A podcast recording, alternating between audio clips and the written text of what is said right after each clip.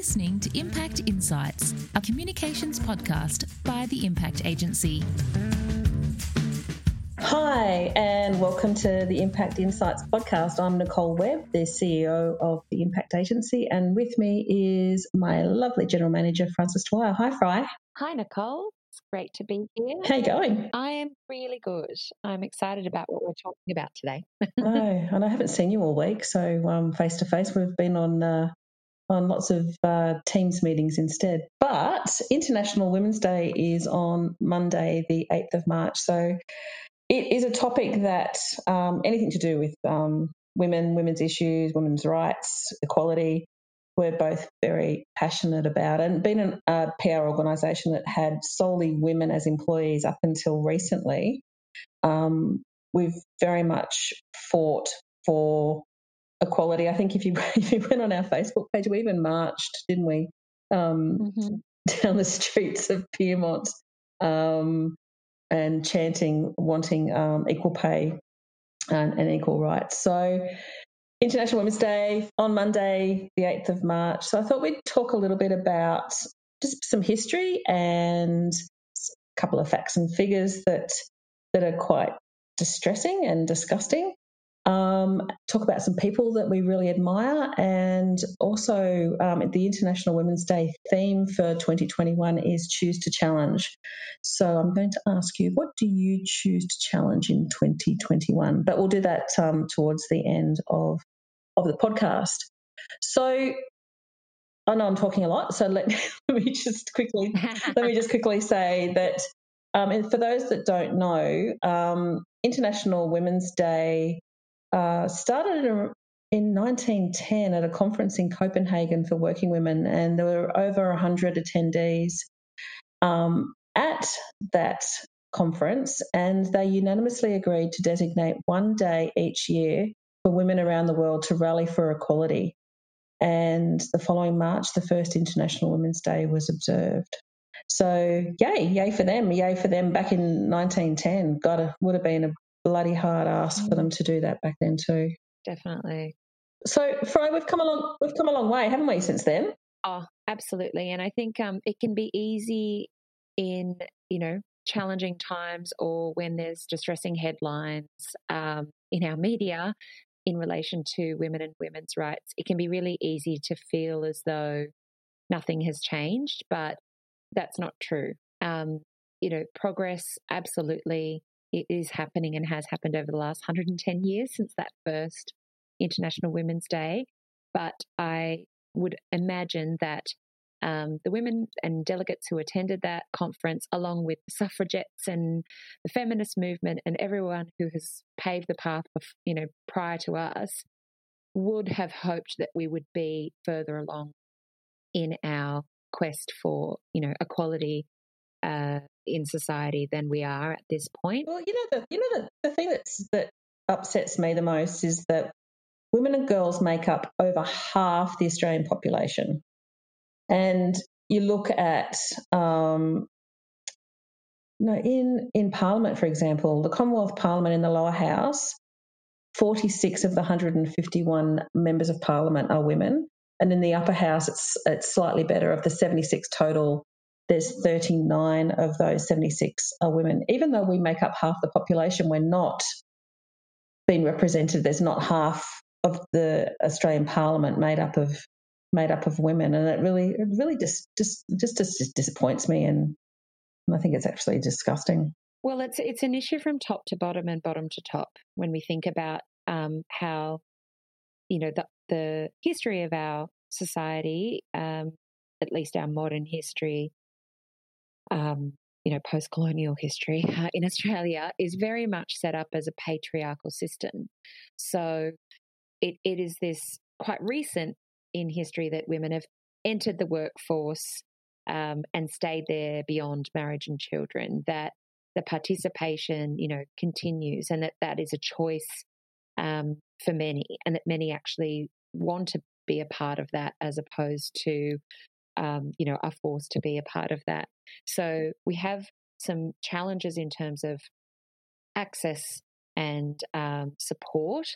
And then um, the Parenthood, which is um, an organization that is aligned with women's agenda and headed up by the incredible Georgie Dent, actually released a report um, at Parliament last week around um, with you know, some MPs present that put monetary figures around the economic value of things like a universal taxpayer funded childcare adds billions of dollars to the Australian economy. Um, it also talked about um, ways that women can be supported in uh, moving through their careers uh, because there seems to be, you know, we've talked about the glass ceiling in the past, but then um, also there seems to be junctures where um, careers are sort of sidelined or segmented um, within women's lives. And then it also talks about the cost financially to making the decision to exit the workforce and then not having superannuation, etc. So there's actually a lot of practical, um, non-emotional, uh, you know, unbiased data that proves the value of finding, reframing, and and fixing the system so that it isn't stacked against women to help with that pipeline of talent all the way up to boards. Yeah, yeah. So, Fry, just to put some facts and figures around what you've just talked about, um, women take home an average of $250 less a week than men. The pay gap is 15.3% and has remained stuck between 15 and 19% for the past two decades. On average, Australian women have to work an extra 56 days a year to earn the same pay as men for doing the same work. And then in superannuation, I, this is this is um, these figures are old now, and I don't think they've improved at all. But in 15, 16, the average Australian woman was reaching retirement with an average of $113,000 less superannuation than the average male. Oh, and one of um, yeah, one of Impact's um, you know clients and and and friends, Pascal from um, Super Awards, would tell you that the figures are even more horrific when you consider the proportion of women who um, take breaks from the workplace, who work part time um, or casual, and the impact that that has on the number that you know. And we have a longer life expectancy. Um, the number that enter retirement or, or later years of their life with little or no savings whatsoever, or even uh, horrifically below the poverty line. So um, it's absolutely a critical issue that needs to be addressed, not just to make people comfortable in their lives, but to actually save lives and look after our citizens equally. Yeah. The um, the other thing that's really interesting is um, women's representation on on boards. Now, in France, the percentage of women on that hold directorships, uh, this is dated 2019, was 44.3 percent. In Australia, it's 31.2%. And it seems the countries that are doing better than Australia have introduced um, quotas. Mm-hmm. Um, France introduced a quota back in 2010. And so um, they're, according to the statistics I got in front of me, they're they're mm. they're miles ahead of everybody else. Sweden introduced a quota in 2016, and they're currently at 39.6% of women in directorships. Um, yeah, and all the other countries that are above Australia have all introduced quotas. What what do you? Well, I mean, do, earlier you, when you yeah, yeah absolutely. I mean, when you mentioned Parliament earlier and that um, representation of women uh, in Parliament in both the Senate and House of Reps.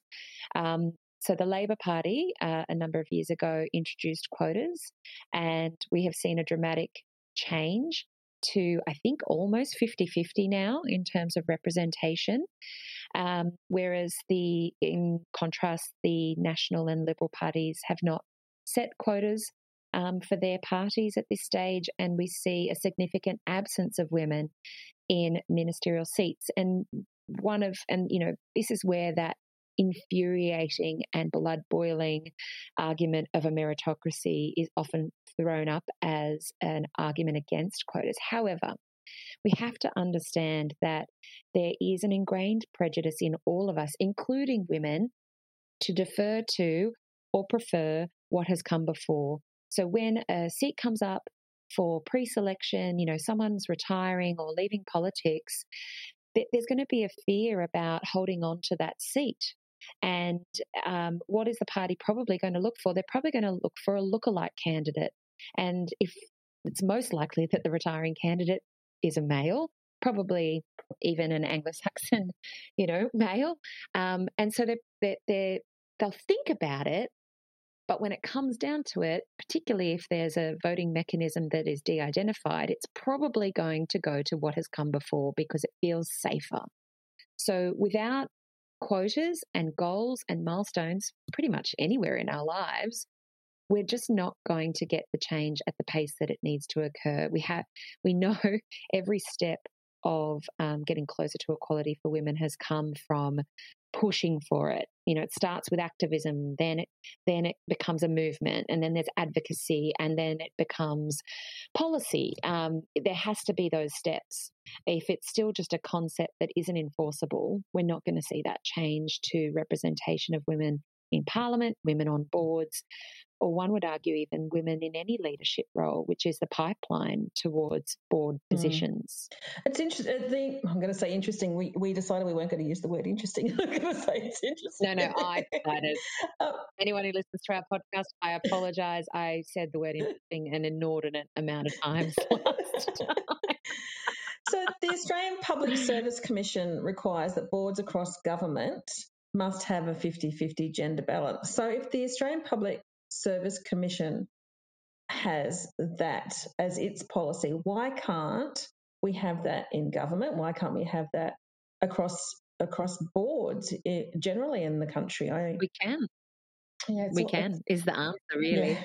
So it's about yeah, just we just have to keep agitating, keep having these conversations, and for me, this is why International Women's Day is still such an important day. Um, and will continue to be an important day. We're talking about, you know, we're talking about issues of importance and passion to us in in the sphere, you know, in the way we live our lives. Um, there's obviously the incredibly important fundamental factors of, you know, safety and um, really, really basic day to day life. Um, access to the same healthcare, access to the same um, specialists, access to you know the ability to live their lives freely without chaperones or or men making decisions about what they do next is important for women all around the world. But I guess for the purposes of today's discussion, we really wanted to hone into those areas and issues that relate to a lot of our clients and relate to our business too, because these are issues that our clients also care about. Um, and a lot of them are, have or are actively looking at ways that they can improve um, you know, representation of women in leadership roles in their own organizations or ways to um, improve and encourage and attract more women to their organization in the talent pipeline or um, have programs that celebrate the success of women within their businesses because some of these are traditionally male dominated industries. So all of those initiatives are important and, and ladder up to that that bigger goal of equality. Absolutely. And and even with our work with Modibodi, and I think we've spoken about Modibodi before, but um, you know, there's there's girls that won't turn up to school because they can't afford sanitary products, so they miss out on school because they can't, yeah, they they can't, they don't have the money, or the parents don't have the the ways or the wherefores for for purchasing the products. So Modibodi are working with schools at the moment and with state governments to see what they can do to help address that period poverty that exists. So anyway, I digress. I digressed. it's it's important though because it's something that we, you know, you'll hear us bang on about all the time is the importance of do then tell and this idea of being part of the movement that you want to see for yourselves, for your businesses, for your customers, for you know our community. So, you know, any way that those things can have a positive impact on the community far beyond profit, making sure that purpose is in there too, it, it definitely will help with progress for women's issues. So, International Women's Day this year is just as important as ever because of the pandemic. I think women have been disproportionately affected by the pandemic as they are as they are with any disaster. so, you know, they're overrepresented in the health services on the front line. They're generally in casual employment and most likely to be hit hard by um, economic downturns. What what lessons have you learnt in the last 12 months in particular that you think have changed the way gender is viewed by government or by um, I'm, i think I'm, I'm, I'm, probably looking at it from a state government point of view as well. Mm-hmm. Um, mm-hmm. Is there any is there anything that you've noticed in the last twelve months where is it gender equality perhaps, or women's health issues, or anything that is related to the pandemic that should we be discussing coming into 2021 and 22 um, around um, International Women's Day?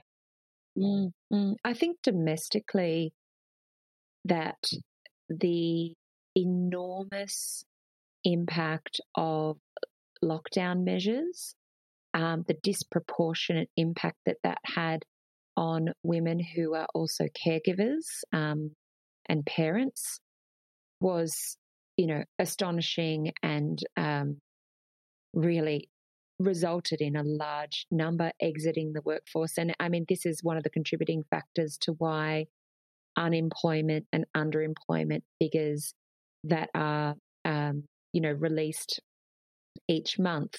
They talk about the figure, and then government and media commentators talk about the actual figure because the reality is that that figure is those people who are actively looking for work or active participants within the workforce, whereas we actually saw an enormous um, number of people exit the workforce permanently, and the vast majority of them, or semi permanently, the vast majority of them were women because without going back to the dark place of homeschooling, hmm. we know that caregiving, uh, remote learning, homeschooling, and working um, when you have one child or let alone multiple children of different age groups with different requirements and different needs.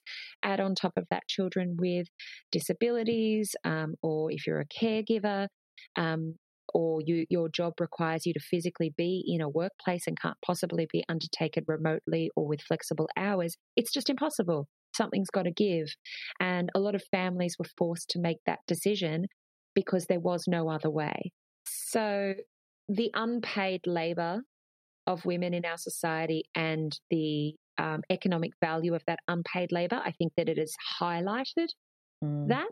And the second biggest area that is terrifying, and it is a domestic pandemic of its own, is domestic violence and abuse. So I was, you know, acutely aware of my um, privilege and safety in having you know, a lockdown in a home where I was safe and my children were safe last year. And that was not a privilege afforded to so many women last year who were in, you know, a violent, abusive, or, um, you know, terrible living in um, environments um, where they were experiencing violence. And I think that those two issues just have to be top of mind because they're not going to go away as we get to a more COVID normal way of living. They're still there. And I think that that will be like a hidden um, hangover that, that endures for some time, those two issues, if not addressed. And, and certainly gone backwards too. I think the Australian Human mm-hmm. Rights Commission, I, you know, I mentioned it was 2018 data that I've got in front of me. But, you know, Australian women accounted for 68% of primary carers for older people and people with a disability. Um, 95% of primary parental leave is taken by women, and women spend almost three times as much time taking care of children each day compared to men. You know, if if they were to do this research again in 2021, oh. I think um, we certainly have mm. gone way backwards. And and add to that the stress of caring for older parents who were who are were and are at highest risk of contracting COVID and dying or having serious illness as a result of it. Like that's a huge amount of stress on the shoulders of, you know, one female family member in most instances. Um, in so many families. So these are really big issues. They affect all of society, not just individual women. So they they need to be discussed at that, you know, at the highest level. Yeah. I tell you, but one of the um, good things that I think has come out of COVID is how um, women leaders of the world have fared in terms of their mm. countries. Like you think about the Prime Minister of New Zealand and of Taiwan, they um, have come out remarkably well. Their countries have come out remarkably well from um, the amount or the numbers of COVID uh, deaths and infection that they've had within those countries. And if you look at even, you know, we've talked about um, our premier here, Gladys has performed exceptionally well as well. So, you know, I think we need to populate the world with more female leaders because we certainly do it um, our, in our own way and have our own style about us, more empathy about us. Well, I think that the um, is it the John Hopkins University that's that's doing all the data in the US on COVID and all of the infographics. Sorry, I don't have that one in front of me today. I will check that reference later. We shall put um, them in our notes. Yeah. So when you look at a lot of the data that has been gathered around COVID in terms of response, as well as obviously the stats and how you know, the, the terrifying numbers that are occurring in different parts of the world. One of the things that was really interesting was this early identification that has endured of um, female government, uh, female leaders of governments in various countries had fared better statistically if we were looking at the key stats. But the common threads that were drawn out of it beyond their gender or, you know, their, their, um, the fact that they were female were the, the way that they approached the pandemic initially and ongoing. And I, and I think a couple of the common themes were um, fast to respond, so quick to lock down, um, and quick and, and frequency of communication, simplicity of communication, and um, a very focused, human centered um, decision making and rollout of stimulus packages and so on. So, this idea of talking about people first, focusing on family first, um, safety first, then once the initial period was endured and sort of the emergency response capability was um, scaled up, then it was about um, supporting and um, and supporting families in the best way possible, as opposed to like, let's every, open everything up again because it's summer and everyone needs lots of trade. You know, I think that that was a distinguishing factor that we saw in many European countries was like, August is coming, it's time for a holiday, let's open everything back up again. And it has just resulted in an absolutely terrifyingly horrific winter. So, yeah, there were common threads beyond being female, but also it's nice to sort of notch that one up as a win for female leaders.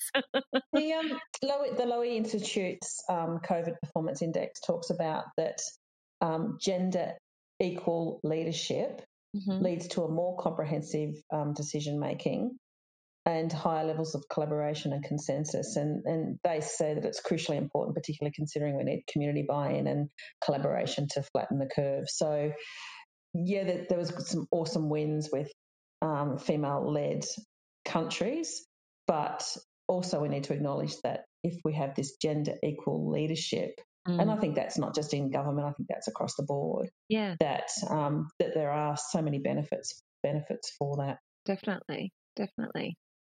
So the next thing we we're going to move to is um, around in keeping with the theme of uh, International Women's Day, was women that we love and respect.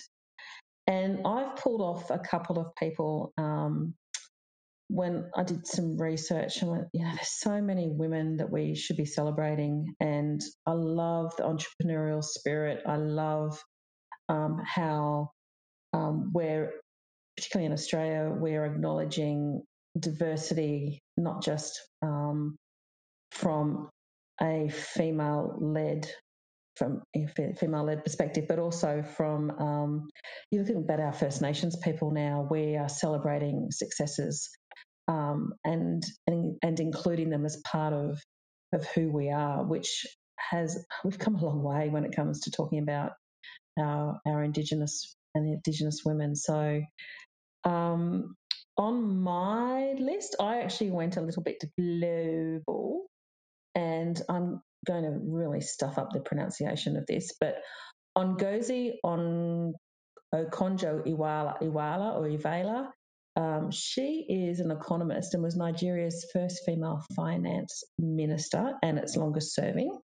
She spent 25 years working for the World Bank. She sits on the boards of Twitter. I'll have to forgive her for that. And Gavi, uh, the Vaccine Alliance, and is poised to become the first female head of the World Trade Organization. Um, Forbes Africa named her its African Person of the Year in 2020. And um, she spent uh, recent years as the co-chair of the Global Commission of the on the economy of, and and climate. So you know what's not to like about her? She, her appointment to the WTO was blocked by uh, Trump, but she has since been um, appointed, I think now for the uh, World Trade Organization head. So you know, kudos to her, or do we say clicks to her? I don't even know what we say anymore. um, um, as long as we don't mention side parts and skinny jeans, then I think we're we're, we're up okay. to date with you. Yeah. um, Özlem Türeci is the co-founder and chief medical officer of BioNTech, a German biotech company. Um, up until 2020, they were focused on researching and developing cancer treatments. But her husband and herself realised in January that COVID had the potential to become a pandemic, so they shifted their work. Um, and they worked with Pfizer to develop the COVID vaccine. And which, just the way that that vaccine has been created, like it, they were so fundamental. She was so fundamental in that. It's such a, it's a different way than um, some other coronavirus, you know, like flu vaccines have been created in the past. So that's a fascinating or pivot as a business person, but just, um, you know, to put the, the human race first, like how do you choose between fighting cancer and fighting a pandemic? It just becomes about like, where is the biggest fire, right? We yeah, need to fix absolutely. this one and then we'll switch back to cancer again. I mean, her, her resume looks bloody amazing. She should be bloody queen of the world. Absolutely. Well, I took a look a little closer to home and um, Someone that I've recently learned more about is a woman named Teela Reid. She is a criminal defense lawyer and an activist um, who was actually the first Aboriginal person to be elected vice president of Uni New South Wales Law Society. So, a significant achievement in that alone. But what she's more known for is her tireless advocacy for constitutional change and human rights. Um, and I think that that is something that kind of lends itself to the um, focus of International Women's Day this year around choosing to challenge and this idea that um, challenging the status quo is how we agitate for change. Um, and she's somebody who's definitely doing that. And speaking of agitating for change, Grace Tame, the 2021 Australian of the Year, uh, is an incredible catalyst for change.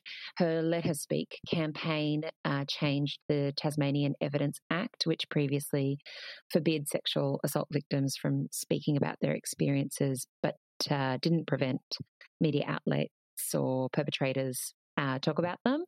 She is someone who has pushed really hard for the importance of victims of sexual assault to be able to have their voices heard. And it was actually um, addressing the National Press Club about this issue as part of the International Women's Day events happening in March.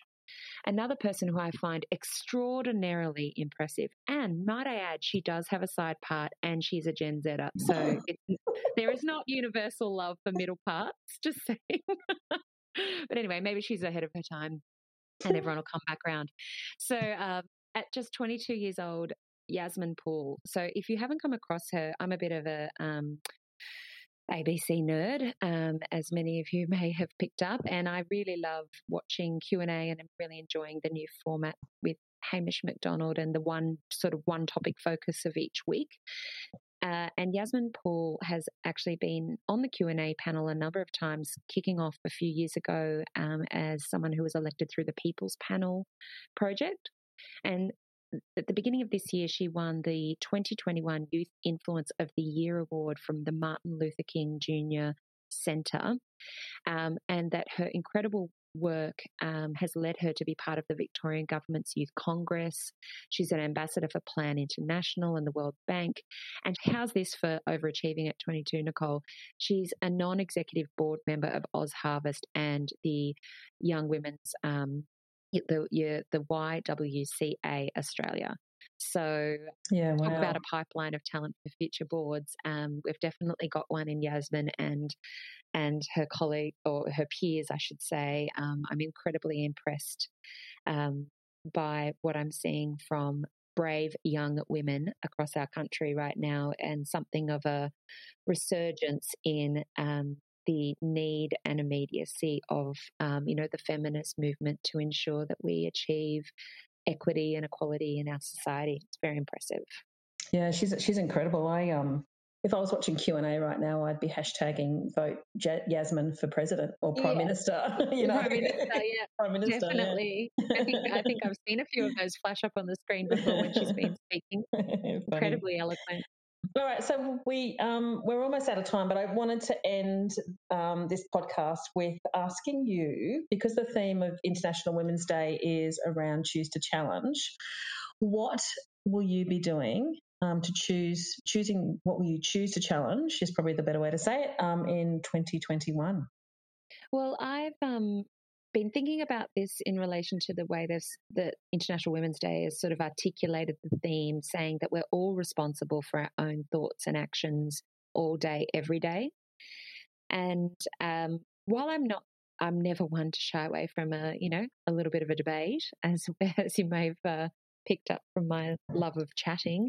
Um, one thing that I think can occur in our day to day lives is lots of little micro moments that don't sit quite right when it comes to considering equality and bias and prejudice.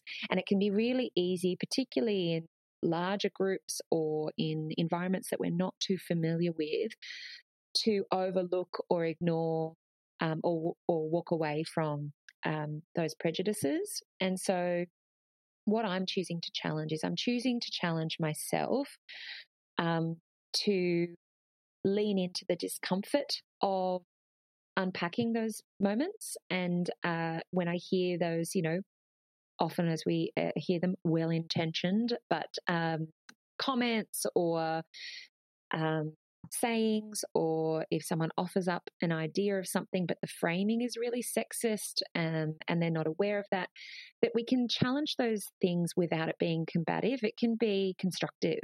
So that's really my focus this year is to challenge myself, my friends, and people within my circle. That includes clients and colleagues. Um, that we're all responsible for shifting the the conversation, for challenging the framing and the, the, the ways of the past, so that we can really affect that change that we need. Oh wow, that's incredible. Well, it's lots of little like, things. I, I, feel like I can't. No, no, but I'm, so, I'm just going to say I'm so glad that I'm in your circle. Oh, no, I, just I, keep, don't. No, keep, keep, keep. No, absolutely, no, absolutely. You know, um, for those of you that don't know, um, Francis is married to a Malaysian Australian. Is that the way? Or do we say Australian Malaysian or Malaysian Australian? Um, he would probably just say Australian, but he was born in Malaysia. He's um, Chinese Malaysian heritage. Um, if we want to get really specific, um, Peranakan, which is a particular microculture of Malaysia, and um, yeah, we share a passion for um, culture and for what it means. You know, we're really passionate about being Australian, um, but we're also really passionate about um, ensuring that everybody is able to bring their whole selves to a conversation or to um, an experience, and that they don't have to, um, you know, filter or assimilate or you know reduce who they are in a room. And I think that that is something that um, a lot of women feel too, right? It, it, it can be mm. cultural or, or racial background that can make you feel like you need to do that. And just by virtue of being a woman, you, you can sometimes feel like as you walk into a room, you need to, uh, uh, you know, adjust your position or your pose or your verbosity or, you know, your assertiveness in the room. And um, we're really passionate about people being able to enter a space and being respectful, but being themselves and striking that balance. So check your biases at the door, people. We don't have room for an impact. Yeah, and check yourself. And absolutely. I'm holding myself to account on that too. It's not just about everybody else. I've got to do the work as well. I was brought up in this uh, patriarchal white society, just like uh, everybody else. So I've got to tackle my own prejudices that are deep down. no, absolutely. All right. Well, that's all we've got time for today. Thank you for joining hold us. Hold on, hold on, hold what, on. What, what do what, you challenge, Nicole and, and Webb? Uh, hashtag choose to challenge. Mm. Um, I choose to challenge myself to do the Australian Institute of Company Directors course because I there, there's not a pipeline of women who are board ready to fill those board positions. So you know that we're at 30% um, in the ASX 100, maybe even 200 of, of women, yeah, of holding those those board positions. Um, so we need more women that are board ready to, to fill those roles. So it's all well and good to say it should be 50 50, but um, we need to do the work to to to make sure that we are board ready. So that's what I'm going to do. I'm choosing to challenge myself to do the uh, company directors course this year. Um, I'm already on the Australian Theatre for Young People's board, but I want to step it up and um, join a more or a for-profit and mm. um, for-profit organisation and um, yeah, just be part of that change. Be part, be part of that change. Oh, that's so impressive, Nicole. I'll do the grassroots little bits and you just tackle it from the top. Pincer, pincer movement, always. Pincer. That's it. All right, we really have run out of time for um, our podcast. Thank you so much for joining us. We want to wish everybody out there a happy International Women's Day on Monday, and um, yeah, stay stay safe, and we'll talk to you again soon. See you, Brian. See you later.